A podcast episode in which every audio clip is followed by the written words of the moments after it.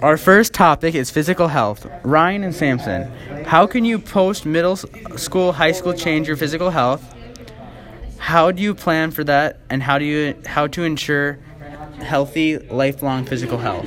Um, make sure you have friends and other people in your life that can help you to stay on track This is physical. and be physically healthy. That's physical. Anything you have to say on the topic, Ryan? Okay, well, I'd like to say physical health. You should be working out and getting the proper amount of um of um exercise each day. Just like Drink a milkshake. yeah, make sure you drink milkshakes. And then so our next topic is mental health. Samson, what do you have to say about mental health? How has mental health changed in the last 10 years? How do you think it will continue to change? And how do you prioritize your mental health in your busy life? Um, it's changed because people have busy lives. Something called cyberbullying has gotten more popular. Yeah. and Cyberbullying's gotten more popular. people have to deal with like a lot of homework and it stresses them out. People have to deal with homework, which is stressful. And then I think mental health has changed because a lot of stuff Shut up. A lot of stuff has gotten um, kind of scary with all the new technology and how the world's changing. Um, our next topic is social health. What skills are necessary to make yourself more approachable to others, and how do you work on these skills? How can you make good impressions on other people and give you an advantage? You need to be confident and you need to just like go find friends. Yeah. Find friends and gain confidence. And you have to like, if people reject you and stuff, you just have to keep trying. Don't give up. There's that gonna be like at least like one or two people that think you're cool. Right. Ryan? Ryan, you got something to say? What else is there to say on social health?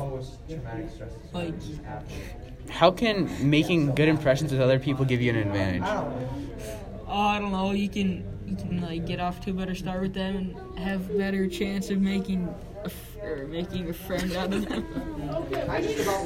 Yeah, you can with how with impressions you can make you can um, you get advantages because you can get job offers and people know that you're a hard worker and that you're nice and that can go pretty far in a small town. Okay, so financial health. Wait, occupational health. What is important in finding a job that is a good fit? How can one's personality affect job selection? Uh, to just find a job that's for you. Don't don't do something that you feel forced to do. You should be like excited to do your job. Not just Literally what I was gonna say. Ryan. haha. Well, occupational health. You should definitely be doing something that you look forward to every day. And um, Be a burden to get up and And the thing is, if you're a hard worker, you're probably more likely to get selected for a job because if you're not a hard worker, your personality reflects on that and you're probably not going to get the job. And if you have a bad record of being late and not being on time and not working hard enough, you're probably not going to get the jobs you want in the future. Okay, financial health. Do you think you should know about taxes, loans, how to write a check, investing, etc. in school?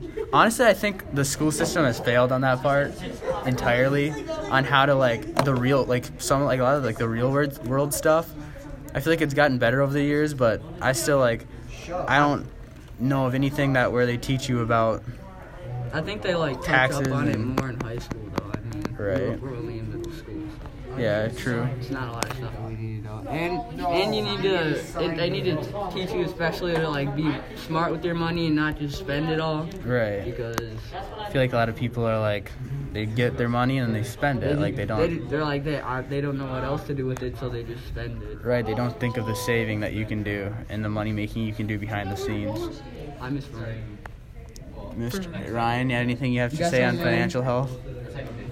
No. Because I know you've been saving your money for a long time. Go for five. Oh yeah. I blew it all on a razor. Seriously? You bought a razor? Yeah. You rip it? So Ryan rips his razor. He spent all of his money in his savings account. And Kids, this is uh, what you're not supposed to. Yeah, this is the definition of not.